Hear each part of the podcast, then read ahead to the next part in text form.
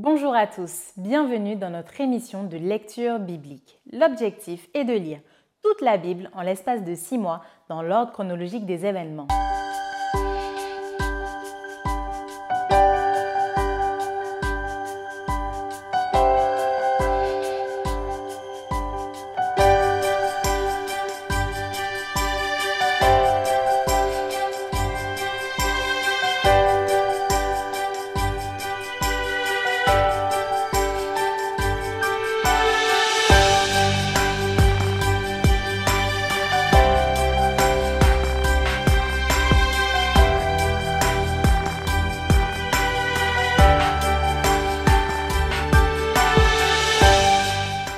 Cette émission vous est proposée par l'Église adventiste du 7e jour d'Évry. Si vous voulez suivre ce plan, vous pouvez cliquer sur le lien dans la description. N'hésitez pas à vous abonner à notre chaîne Évry Adventiste afin de recevoir toutes les nouvelles vidéos de lecture. Restez jusqu'à la fin car nous vous proposerons une méditation concernant le texte du jour. Aujourd'hui, nous lirons dans un premier temps le livre de Deutéronome du chapitre 32 à 34 et ensuite nous poursuivrons avec le livre de Psaume au chapitre 91. Deutéronome chapitre 32. Cieux, prêtez l'oreille et je parlerai. Terre, écoute les paroles de ma bouche. Que mes instructions se répandent comme la pluie, que ma parole tombe comme la rosée, comme des ondées sur la verdure, comme des gouttes d'eau sur l'herbe. Car je proclamerai le nom de l'Éternel. Rendez gloire à notre Dieu. Il est le rocher, ses œuvres sont parfaites, car toutes ses voies sont justes. C'est un Dieu fidèle et sans iniquité. Il est juste et droit. S'ils se sont corrompus, à lui n'est point la faute. La honte est à ses enfants, race fausse et perverse. Est-ce l'Éternel que vous en rendrez responsable, peuple insensé et dépourvu de sagesse? N'est-il pas ton Père, ton Créateur? N'est-ce pas lui qui t'a formé et qui t'a affermi? Rappelle à ton souvenir les anciens jours, passe en revue les années génération par génération. Interroge ton Père et il te l'apprendra, tes vieillards et ils te le diront. Quand le Très-Haut donna un héritage aux nations, quand il sépara les enfants des hommes, il fixa les limites des peuples d'après le nombre des enfants d'Israël. Car la portion de l'Éternel, c'est son peuple, Jacob, est la part de son héritage. Il l'a trouvé dans une contrée déserte, dans une solitude aux effroyables hurlements. Il l'a entouré, il en a pris soin, il l'a gardé comme la prunelle de son œil. Pareil à l'aigle qui éveille sa couvée, voltige sur ses petits, déploie ses ailes, les prend, les porte sur ses plumes. L'Éternel seul a conduit son peuple, et il n'y avait avec lui aucun Dieu étranger. Il l'a fait monter sur les hauteurs du pays, et Israël a mangé les fruits des champs. Il lui a fait sucer le miel du rocher, l'huile qui sort du rocher, le plus dur, la crème des vaches et le lait des brebis avec la graisse des agneaux, des béliers de basan et des boucs avec la fleur du froment, et tu as bu le sang du raisin, le vin. Israël est devenu gras et il a regimbé. Tu es devenu gras, épais et replet. Et il a abandonné Dieu, son Créateur, il a méprisé le rocher de son salut. Ils ont excité sa jalousie par des dieux étrangers, ils l'ont irrité par des abominations. Ils ont sacrifié à des idoles qui ne sont pas Dieu, à des dieux qu'ils ne connaissaient point, nouveaux, venus depuis peu et que vos pères n'avaient pas craint. Tu as abandonné le rocher qui t'a fait naître et tu as oublié le Dieu qui t'a engendré. L'Éternel l'a vu et il a été irrité, indigné contre ses fils et ses filles. Il a dit, Je leur cacherai ma face, je verrai quelle sera leur fin, car c'est une race perverse, ce sont des enfants infidèles. Ils ont excité ma jalousie par ce qui n'est point Dieu. Ils m'ont irrité par leurs vaines idoles, et moi, j'exciterai leur jalousie par ce qui n'est point un peuple. Je les irriterai par une nation insensée. Car le feu de ma colère s'est allumé, et il brûlera jusqu'au fond du séjour des morts. Il dévorera la terre et ses produits, il embrasera les fondements des montagnes. J'accumulerai sur eux les maux, j'épuiserai mes traits contre eux. Ils seront desséchés par la faim, consumés par la fièvre et par des maladies violentes. J'enverrai parmi eux la dent des bêtes féroces et le venin des serpents. Au dehors, on périra par l'épée et au dedans par d'effrayantes calamités. Il en sera du jeune homme comme de la jeune fille, de l'enfant à la mamelle comme du vieillard. Je voudrais dire, je les emporterai d'un souffle, je ferai disparaître leur mémoire d'entre les hommes. Mais je crains les insultes de l'ennemi, je crains que leurs adversaires ne se méprennent et qu'ils ne disent Notre main a été puissante, et ce n'est pas l'Éternel qui a fait toutes ces choses. C'est une nation qui a perdu le bon sens, il n'y a point en eux d'intelligence. S'ils étaient sages, voici ce qu'ils comprendraient, et ils penseraient à ce qui leur arrivera. Comment un seul en poursuivrait-il mille et deux en mettrait-il dix mille en fuite, si leur rocher ne les avait vendus, si l'Éternel ne les avait livrés? Car leur rocher n'est pas comme notre rocher, nos ennemis en sont juges. Mais leur vigne est du plan de Sodome et du terroir de Gomorre. Leurs raisins sont des raisins empoisonnés, leurs grappes sont amères. Leur vin, c'est le venin des serpents, c'est le poison cruel des aspics. Cela n'est-il pas caché près de moi, scellé dans mes trésors? À moi la vengeance et la rétribution quand leur pied chancellera, car le jour de leur malheur est proche, et ce qui les attend ne tardera pas. L'Éternel jugera son peuple, mais il aura pitié de ses serviteurs en voyant que leur force est épuisée et qu'il n'y a plus ni esclaves ni hommes libres. Il dira Où sont leurs dieux, le rocher qui leur servait de refuge, ces dieux qui mangeaient la graisse de leurs victimes, qui buvaient le vin de leur libation Qu'ils se lèvent, qu'ils vous secourent, qu'ils vous couvrent de leur protection. Sachez donc que c'est moi qui suis Dieu et qu'il n'y a point de Dieu près de moi. Je fais vivre et je fais mourir. Je blesse et je guéris, et personne ne délivre de ma main. Car je lève ma main vers le ciel et je dis, je vis éternellement. Si j'aiguise l'éclair de mon épée et si ma main saisit la justice, je me vengerai de mes adversaires et je punirai ceux qui me haïssent. Mon épée dévorera leur chair et j'enivrerai mes flèches de sang, du sang des blessés et des captifs, de la tête des chefs de l'ennemi. Nation, chantez les louanges de son peuple, car l'Éternel venge le sang de ses serviteurs. Il se venge de ses adversaires et il fait l'expiation pour son pays, pour son peuple. Moïse vint et prononça toutes les paroles de ce cantique en présence du peuple. Josué, fils de Nun, était avec lui. Lorsque Moïse eut achevé de prononcer toutes ces paroles devant tout Israël, il leur dit Prenez à cœur toutes les paroles que je vous conjure aujourd'hui de recommander à vos enfants, afin qu'ils observent et mettent en pratique toutes les paroles de cette loi. Car ce n'est pas une chose sans importance pour vous, c'est votre vie, et c'est par là que vous prolongerez vos jours dans le pays dont vous aurez la possession après avoir passé le Jourdain. Ce même jour, l'Éternel parla à Moïse et dit Monte sur cette montagne d'Abarim, sur le mont Nebo, au pays de Moab, vis-à-vis de Jéricho, et regarde le pays de Canaan que je donne en propriété aux enfants d'Israël. Tu mourras sur la montagne où tu vas monter, et tu seras recueilli auprès de ton peuple, comme Aaron ton frère est mort sur la montagne de Hor et a été recueilli auprès de son peuple. Parce que vous avez péché contre moi au milieu des enfants d'Israël, près des eaux de Mériba, à Kadès, dans le désert de Tsin, et que vous ne m'avez point sanctifié au milieu des enfants d'Israël. Tu verras le pays devant toi, mais tu n'entreras point dans le pays que je donne aux enfants d'Israël. Deutéronome chapitre 33. Voici la bénédiction par laquelle Moïse, homme de Dieu, bénit les enfants d'Israël avant sa mort. Il dit L'Éternel est venu du Sinaï, il s'est levé sur eux de Séhir, il a resplendi de la montagne de Paran, et il est sorti du milieu des saintes myriades. Il leur a de sa droite envoyé le feu de la loi. Oui, il aime les peuples, tous ses saints sont dans ta main. Ils se sont tenus à tes pieds, ils ont reçu tes paroles. Moïse nous a donné la loi, héritage de l'assemblée de Jacob. Il était roi en Israël quand s'assemblaient les chefs du peuple et les tribus d'Israël. Que Ruben vive et qu'il ne meure point, et que ses hommes soient nombreux. Voici sur Judas ce qu'il dit.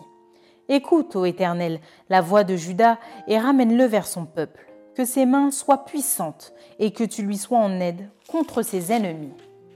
Sur Lévi, il dit Les Tumim et les Urim ont été confiés à l'homme saint que tu as tenté à Massa et avec qui tu as contesté aux eaux de Mériba. Lévi dit de son père et de sa mère Je ne les ai point vus, il ne distingue point ses frères, il ne connaît point ses enfants, car ils observent ta parole et ils gardent ton alliance. Ils enseignent tes ordonnances à Jacob et ta loi à Israël. Ils mettent l'encens sous tes narines et l'holocauste sur ton autel. Bénis sa force, ô Éternel, agrée l'œuvre de ses mains, brise les reins de ses adversaires et que ses ennemis ne se relèvent plus. Sur Benjamin, il dit C'est le bien-aimé de l'Éternel. Il habitera en sécurité auprès de lui. L'Éternel le couvrira toujours et résidera entre ses épaules. Sur Joseph, il dit Son pays recevra de l'Éternel en signe de bénédiction le meilleur don du ciel, la rosée, les meilleures eaux qui sont en bas, les meilleurs fruits du soleil, les meilleurs fruits de chaque mois, les meilleurs produits des antiques montagnes, les meilleurs produits des collines éternelles, les meilleurs produits de la terre et de ce qu'elle renferme. Que la grâce de celui qui apparut dans le buisson vienne sur la tête de Joseph, sur le sommet de la tête du prince de ses frères. De son taureau premier-né, il a la majesté. Ses cornes sont les cornes du buffle, avec elles il frappera tous les peuples jusqu'aux extrémités de la terre. Elles sont les myriades d'Éphraïm, elles sont les milliers de Manassé. Sur Zabulon, il dit Réjouis-toi, Zabulon, dans tes courses, et toi, Issachar, dans tes tentes. Ils appelleront les peuples sur la montagne. Là, ils offriront des sacrifices de justice, car ils suceront l'abondance de la mer et les trésors cachés dans le sable. Sur Gad, il dit Béni soit celui qui met Gad au large. Gad repose comme une lionne. Il déchire le bras et la tête. Il a choisi les prémices du pays, car là est caché l'héritage du législateur. Il a marché en tête du peuple, il a exécuté la justice de l'Éternel et ses ordonnances envers Israël. Sur Dan, il dit Dan est un jeune lion qui s'élance de Bazan. Sur Nephtali, il dit Nephtali, rassasié de faveur et comblé des bénédictions de l'Éternel, prend possession de l'Occident et du Midi. Sur Hazer, il dit Béni soit Hazer entre les enfants d'Israël, qu'il soit agréable à ses frères et qu'il plonge son pied dans l'huile. Que tes verrous soient de fer et d'airain et que ta vigueur dure autant que tes jours. Nul n'est semblable au Dieu d'Israël. Il est porté sur les cieux pour venir à ton aide. Il est avec majesté porté sur les nuées. Le Dieu d'éternité est un refuge, et sous ses bras éternels est une retraite. Devant toi, il a chassé l'ennemi, et il a dit, Extermine. Israël est en sécurité dans sa demeure. La source de Jacob est à part dans un pays de blé et de mou, et son ciel distille la rosée. Que tu es heureux, Israël. Qui est comme toi, un peuple sauvé par l'Éternel, le bouclier de ton secours et l'épée de ta gloire. Tes ennemis feront défaut devant toi et tu fouleras leurs lieux élevés. Deutéronome chapitre 34 Moïse monta des plaines de Moab sur le mont Nebo au sommet du Pisga vis-à-vis de Jéricho et l'Éternel lui fit voir tout le pays. Galaad jusqu'à Dan, tout Nephtali, le pays d'Éphraïm et de Manassé, tout le pays de Juda jusqu'à la mer occidentale. Le Midi, les environs du Jourdain, la vallée de Jéricho, la ville des palmiers, jusqu'à Tsoar. L'Éternel lui dit C'est là le pays que j'ai juré de donner à Abraham, à Isaac et à Jacob en disant Je le donnerai à ta postérité. Je te l'ai fait voir de tes yeux, mais tu n'y entreras point. Moïse, serviteur de l'Éternel, mourut là, dans le pays de Moab, selon l'ordre de l'Éternel et l'Éternel l'enterra dans la vallée, au pays de Moab, vis-à-vis de Beth-Péor. Personne n'a connu son sépulcre jusqu'à ce jour. Moïse était âgé de 120 ans lorsqu'il mourut. Sa vue n'était point affaiblie et sa vigueur n'était point passée. Les enfants d'Israël pleurèrent Moïse pendant trente jours dans les plaines de Moab, et ces jours de pleurs et de deuil sur Moïse arrivèrent à leur terme.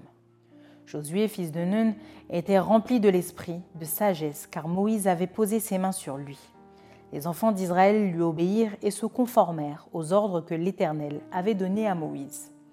Il n'a plus paru en Israël de prophète semblable à Moïse que l'Éternel connaissait face à face.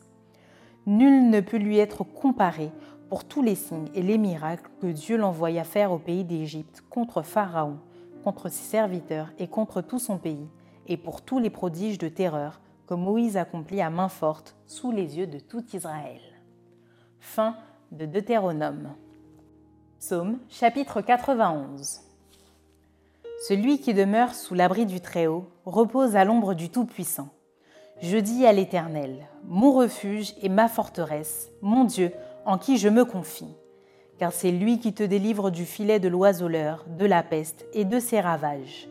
Il te couvrira de ses plumes et tu trouveras un refuge sous ses ailes. Sa fidélité est un bouclier et une cuirasse.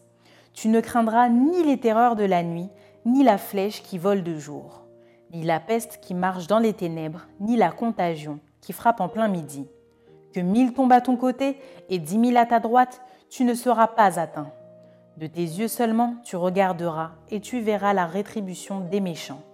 Car tu es mon refuge, ô Éternel. Tu fais du Très-Haut ta retraite. Aucun malheur ne t'arrivera, aucun fléau n'approchera de ta tente car il ordonnera à ses anges de te garder dans toutes tes voies. Ils te porteront sur les mains de peur que ton pied ne heurte contre une pierre. Tu marcheras sur le lion et sur l'aspic. Tu fouleras le lionceau et le dragon. Puisqu'il m'aime, je le délivrerai. Je le protégerai, puisqu'il connaît mon nom. Il m'invoquera et je lui répondrai. Je serai avec lui dans la détresse. Je le délivrerai et je le glorifierai je le rassasirai de longs jours et je lui ferai voir mon salut. Amen. Maintenant, place à la méditation.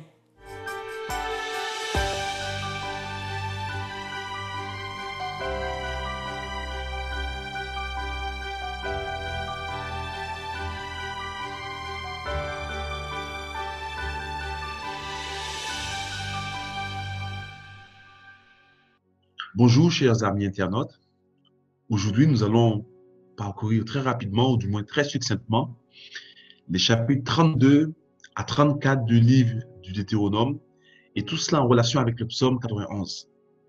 Là, dans ce chapitre du Deutéronome, nous sommes parvenus à la fin du livre, et donc à la fin du parcours de Moïse.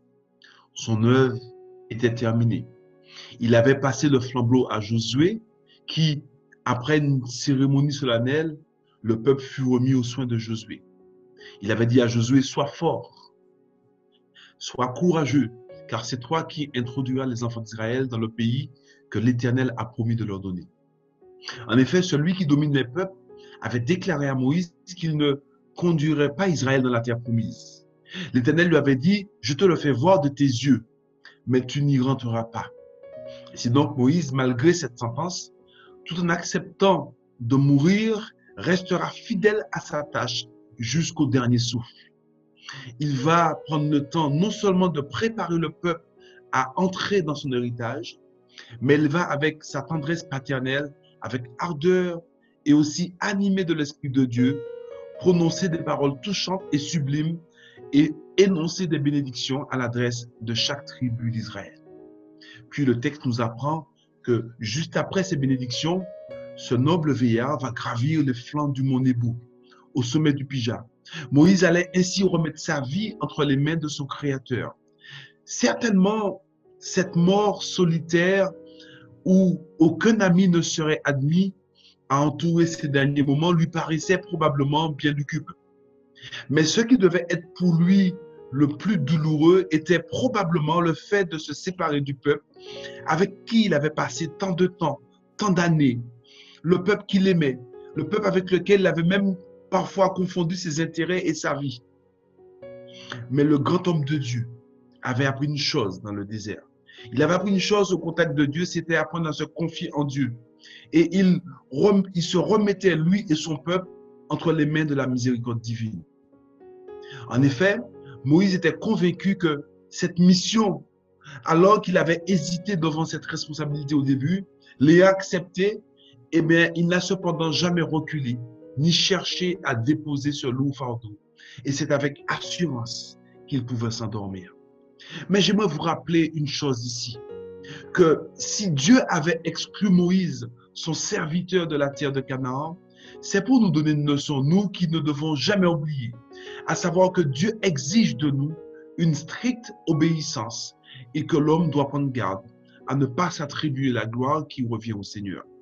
Rappelez-vous de cet épisode dans le désert où Dieu avait ordonné à Moïse de parler au rocher afin de faire jaillir de l'eau de ce rocher et que le peuple puisse se désaltérer.